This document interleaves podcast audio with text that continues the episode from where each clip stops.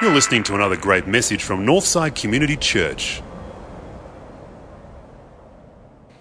We, we are in, particularly us as a PM congregation, we are chomping at the bit to go, come on, what's, what's God's vision for this place? What are we doing? Where are we going? That's where we're going. Because these sorts of things are never going to change as we move into the future of our church. We are catching a glimpse of what it means to be Northside Community Church. We're catching a glimpse of God's future. Are you guys seeing this? Lock it in, burn it in behind your eyes because this is what church is about. And we are in such an amazing season at the moment. We've been in a bridge season. That's what this series is all about. And uh, I love bridges. I said I love bridges because they're, they're stable places in the in between. They're places that uh, you can reflect on where it is that you've, you've come from. They're places where you can reflect, as we saw last week, on where you're headed, that your view of the future is, is good and is positive. And so we've been in this bridge season. We're looking through how not only we transition as a church, but how you transition as an individual as well. And so tonight we get to uh, the final message of this series. We're going to read from Joshua chapter 1, verses 10 to 11. So uh, turn there in your Bibles whilst I find it as well.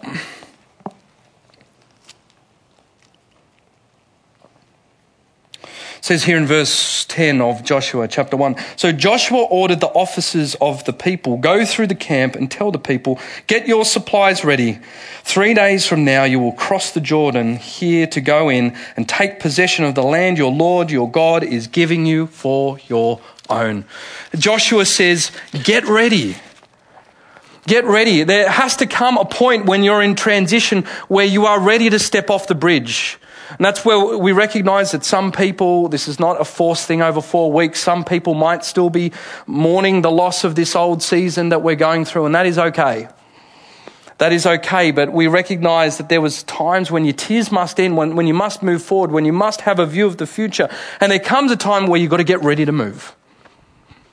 And that's where we are that's where we are, church. Over these coming months, we're, we're going to have to start getting ready to move into the future that God has for us. Now, when Joshua calls the people of God here in chapter 1 to get ready, he's saying things like pack up your tents, get your supplies ready, get your armor, get your, uh, your weapons ready, because the context of it is the Israelites are about to move into the promised land, but they're literally about to move into battle. Now, the challenge for us is well, what approach do we take with this passage tonight? Because there's one or two different ways you could go. We could, we could preach it metaphorically or we could preach it theologically. Metaphorically means oh, getting ready is point one, you pack your tent, and point two is you get the weapons, and the weapons mean this, and that could be the metaphorical approach. And we've almost just preached a message on it right then, metaphorically. But but theologically, what's fascinating with this, I was thinking, how the heck does this apply to our context today? And more importantly, if you're trying to pick up on where we're at, we're at the thin end of the start of the Bible, so we're at the beginning of the Bible. So the people of God back then didn't, they didn't have the revelation. They hadn't seen God work the way that we have seen God work in the world. So the reality is they're going into the promised land for their rest and for their victory and to inherit what God has given them. Whereas we as New Testament Christians, we're already in the promised land. That Joshua's getting ready to get them into battle to go and try and get a victory. We as New Testament Christians have already got the victory. And when you think about this theologically as New Testament Christians, you see that the passage that parallels the best for us is actually Ephesians, Ephesians chapter 4, right? Well, I'll read it for you, just in case you're wondering what the heck I'm talking about. Ephesians chapter 4. Paul's talking about Jesus, the way that he's come to distribute gifts. You might see where I'm going with this in a second. About to distribute gifts to all the people of God. And he says here in verse 11 of, of Ephesians chapter 4 it was he, Jesus, who gave some to be apostles, some to be prophets, some to be evangelists, and some to be pastors and teachers in order to, here it is, to prepare the God's people for works of service.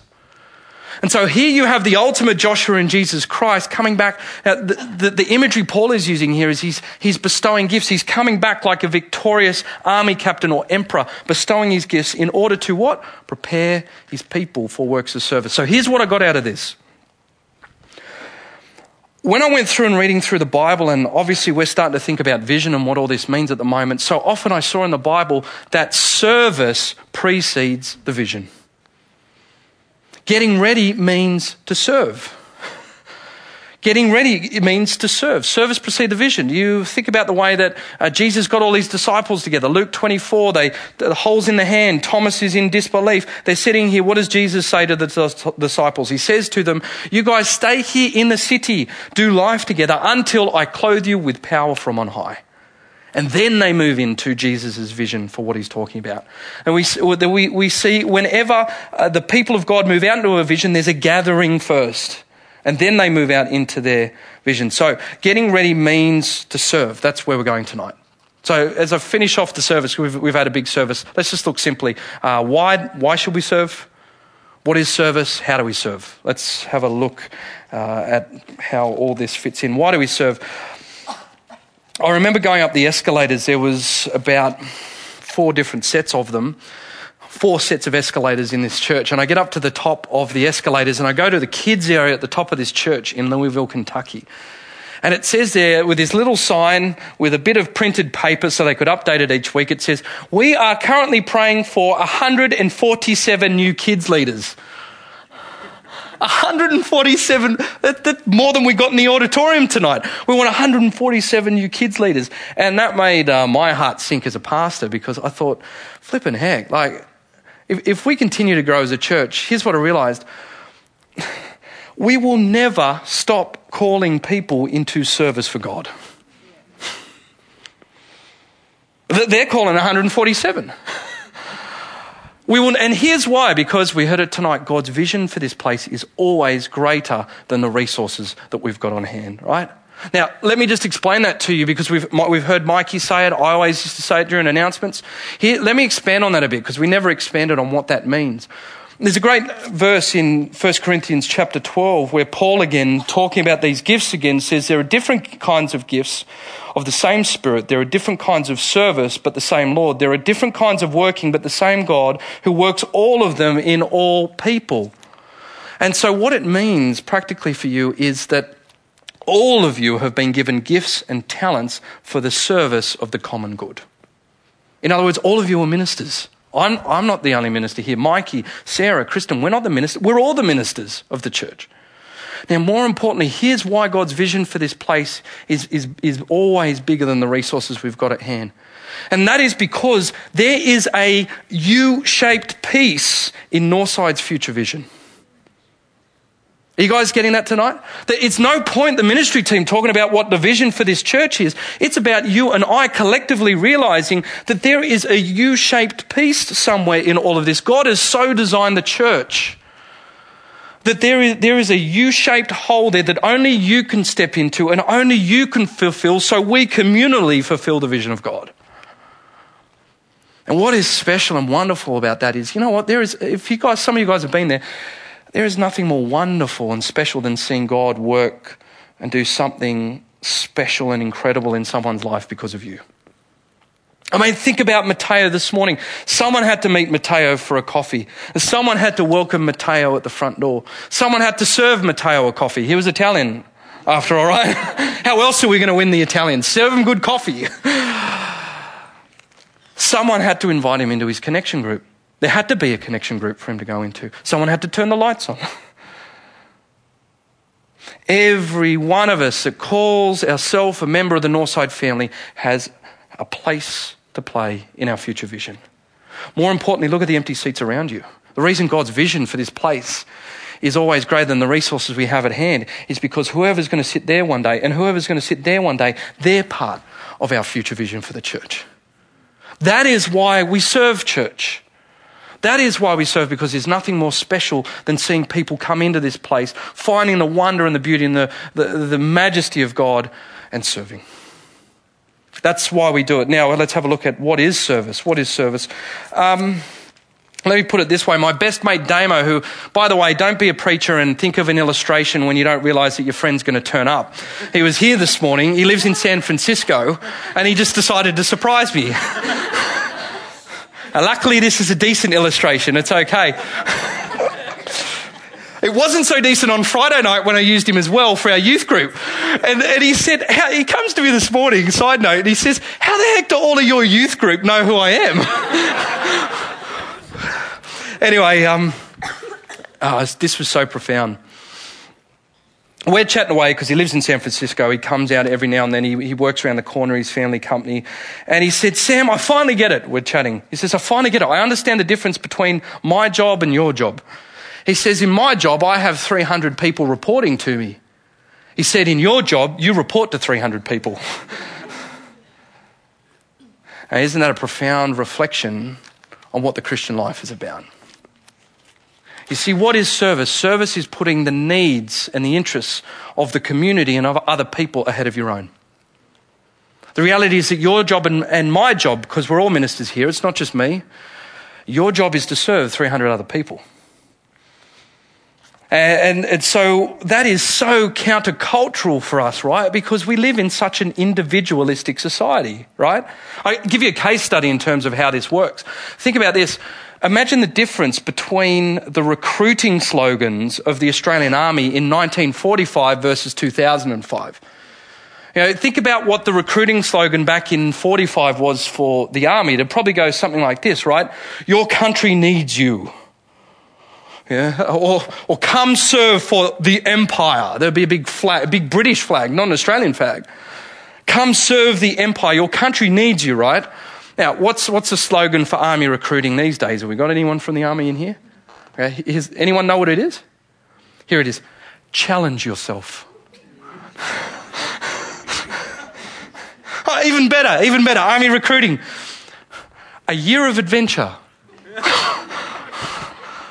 Now, doesn't that typify the, how society has changed in that time? Because back in 1945, 1945 got it right. 1945 said, look, if you understand who you are and the place you have as a citizen in this country and what the heck is going on here in a war, it's not about your preferences. It is your duty to serve. These days, challenge yourself.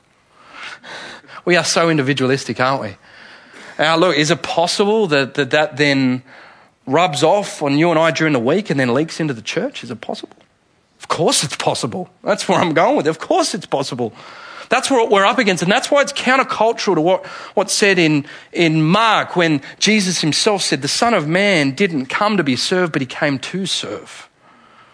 And that's what Paul is rallying against when he says here in Ephesians chapter 4, verse 12, he says uh, that, that he has come to prepare God's people for works of service so that the body of Christ may be built up.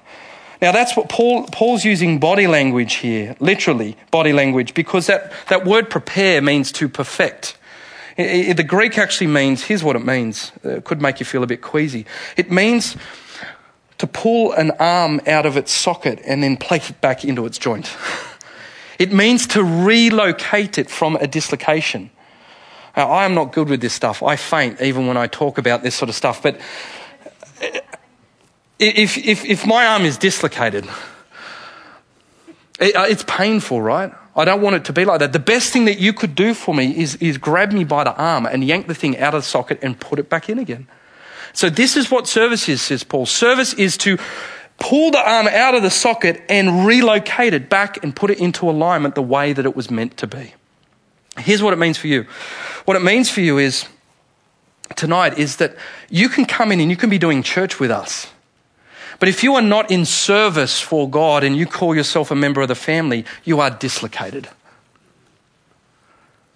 It, it means that it's actually not, it's not how God designed you to be. And so part of calling it a servant, saying what is service, is you are to be relocated. You see, a dislocated arm, it's close to the body, isn't it? It's so close, it's still attached. You might be here every week. You might be part of all the services. You might be part of a connection group, but if you're not in service, you're dislocated. Paul, uh, Paul's saying that the aim of this service stuff is, is to get you and to put you back in. That's what service is, putting the needs of others ahead of yourself. And so, how do you get relocated? How do you get put back in the socket? How, how do you serve? Where do I serve? You might be asking tonight. Look, the Bible really doesn't talk much about gift discovery. I mean, the Ephesians, they didn't have some online, you know, those online surveys that everyone does? You're probably thinking, Sam, give me an online survey. Let's do, let's do a survey. But they never had. They didn't have some cloud based thing back there in the Ephesians church. Here's, here's how they worked out what their spiritual gifts were they served. They just served. And they worked out what it was. Let me give you a little bit of a, a diagram. How do you serve? You find the intersection, you've probably heard me say it, of affinity, ability, and opportunity. You've got to find the sweet spot of affinity, ability, and opportunity. That's what we're always aiming for. Uh, affinity, I put it this way it's, it's what moves you. What gets you out of bed of a morning without an alarm clock? Affin- affinity is, uh, ability is what is it that you do better than eight out of ten other people? Uh, what, what are you generally good at that no one else is at? So, it, could you have the miracle where what you're good at is what gets you out of bed of morning? If you can get those two, and you can apply this to non church stuff, by the way, you can apply this to your work. But, but if those intersect, you're doing really well. And the last one is is there an opportunity to do it? Is there, is there a, a, calling? Is there a space? Is there a time in which you can step into that? Now, let me give you a practical example. You're probably asking for one of those at the moment. I found this guy on the net. Listen to his story. His name is Chuck Lamb. I'm dead serious. His name is Chuck Lamb. oh, only in America. Um, aged 47, otherwise known as the dead body guy probably has the world's strangest hobby. He likes to play dead. And if that's not enough, he takes it one step further. He takes photos and videos of himself playing dead and posts them on his website starting in 2005. These bizarre antics have attracted 32 million hits to his website in its first year.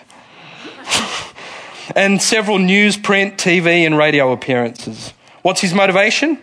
In his website, he said he'd always dreamed of being on, in a movie or on TV. And it seems pretty bizarre hobby for someone who's a married man with six kids. but he himself admitted that he has no acting experience and he's not good looking. So, in other words, he'd never make it as an actor, so he figured he'd be the dead body guy. oh, isn't that the world's perfect example of affinity, ability, and opportunity?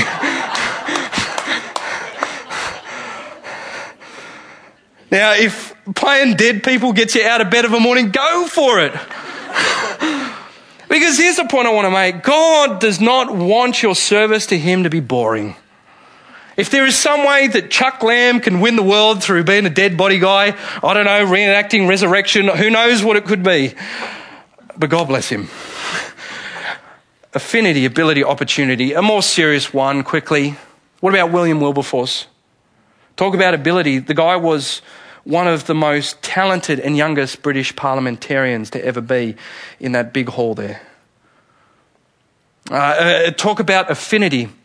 Uh, talk about getting out of bed with an alarm clock. Something snapped in him.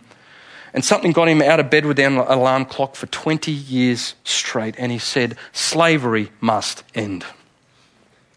And it took him 20 years to get to that opportunity piece where he would stand up and deliver that speech in the middle of Parliament, and slavery would be crushed out forever throughout the British Empire and throughout the United States. Affinity, ability, opportunity. So, what it means is we don't need to go through gift surveys. You just keep trying to find your sweet spot, and God will use it because you become part of a bigger picture when you find that sweet spot. We've seen that here at Northside. We've seen it in the Madagascar team that's going across there. We see it in our youth team. We see it in our new life ministries team with divorce care and grief share and the, the lives that have been touched with, with those courses. We see it in our worship services. We see it in the people that faithfully prepare communion for us. We see it in the people that are filling up baptistries. We see so much wonderful stuff happening through service, and you just start. You just start. John Eldredge says this if you're still stuck. He says, Don't ask what the world needs, ask what makes you alive and go and do it. Because what the world needs is people who've become fully alive. Just start with what you're passionate with. And God will use that. So, as we finish tonight, where do I get started? How do I get started? Why will I get started? It's like my approach to the gym. We're about to, we're not, how far off summer are we now, Fitbods? What, we're talking like 12 weeks or something like that. Anyone else starting to think end of winter, I really should be getting the beach body happening? Yeah, all right, that's how it goes. And then you go to go to the gym on a weekend like this weekend and you don't feel like it and you just want to eat some more biscuits or buy some more stuff from the bake sale that'll be happening. the service is like going to the gym. I, I do not want to do it, but I know that uh, the, um, the, the input is as important as the output. You just got to get in to do it. The very thing you don't feel like doing, you get in and doing it. Service is exactly the same. And I guess you just start by doing it. And some of you are thinking tonight, look, is this whole thing just a stitch up to get us to serve? just a stitch up to get us to serve. Maybe it is. uh, seriously, let, let me put it this way. You think when Jesus was hanging there on the cross, he did it to get you signed up on a roster? There's a bigger picture here, church. There's a bigger picture here, church. Jesus called his boys to come in and serve before the vision because he recognized that if we could be a community of wonder and of grace and of beauty that is showing the world how life is meant to be lived, that's showing the world how you're supposed to love and how you're supposed to handle sex and how you're supposed to handle money and how you're supposed to ha- uh, handle power. And if we can serve each other and be so countercultural from everyone else, and maybe some Italian guy that comes in has never really done the church thing could come in and go, this is a beautiful looking community. And maybe this God thing is real. And maybe I, this feeling really is real. And maybe, maybe it's about time that I serve Jesus Christ. Is it really about rosters? No. There's a much bigger picture here. Our service to God will precede the vision. We, look, we may not have a sign up here tonight that says we need 147 more kids leaders, but we do need seven. We don't have a sign here saying we need 150 more connection group leaders. We need about 12 to 15 before we hit December. There are people here that I'm struggling to put into groups because we don't have enough homes to open up to them. Uh, we, we, might not, we might not have a sign that says we need 138 more welcomers, but we do need about another 10 in case someone who wants to check out this funny box called church walks in and wants to see a warm smile and open arms. There, there, is, there is a U shaped piece in the future of our church if you want to be a part of this. That's God's promise to you tonight. God's vision for this place is always greater than the resources that we have on hand. Not because we don't know how to manage them, but because how you will f- come fully alive tonight, Christian, and over the coming weeks is when you just step up and make the decision to serve. If you're not a Christian tonight, um, we, we are so glad that you are here. Mateo had a whole bunch of his friends here this morning saying, You've got to check this place out. if you're not a Christian tonight, if, if you want to be part of something that is bigger than your own self interest, seriously, have a think about it. It's not a fun way to live. If you want purpose and meaning and significance, God has a U shaped piece as well. You step through into that through your faith in Jesus Christ. We're getting ready. We're getting ready. Vision's going to start flowing soon. It won't happen overnight, but it will happen. Pantene Provia. It's, it'll be coming months, church. Be patient with us. Don't be patient with the team. Let's be a discerning church that is seeking God's wisdom and guidance. We're not going to run into this. I'm not going to give you a big vision message next week. It's going to take time. What is six months in 16 years worth of ministry? Will all of us be discerning what God's future is? But the first thing you need to discern is, am I going to play a part in it? Let's pray. Father, we thank you for this wonderful place that is your church. We thank you for uh, the baptism that we've seen in this morning. We're thanking you for the life and the dynamism and everything that is happening in this place. We thank you that people are walking into these doors and they're checking out Christianity for the first time and it's not as bad as they ever thought or what their friends would say. Father, we are praying into the spirit that is amongst our friends and our families and our workplaces at the moment. Father, we are seeing as Christians in the world that there is a deep yearning for something more. There is a deep yearning for something bigger than our everyday lives and the everyday grind. Father, we want to be the people that speak into that.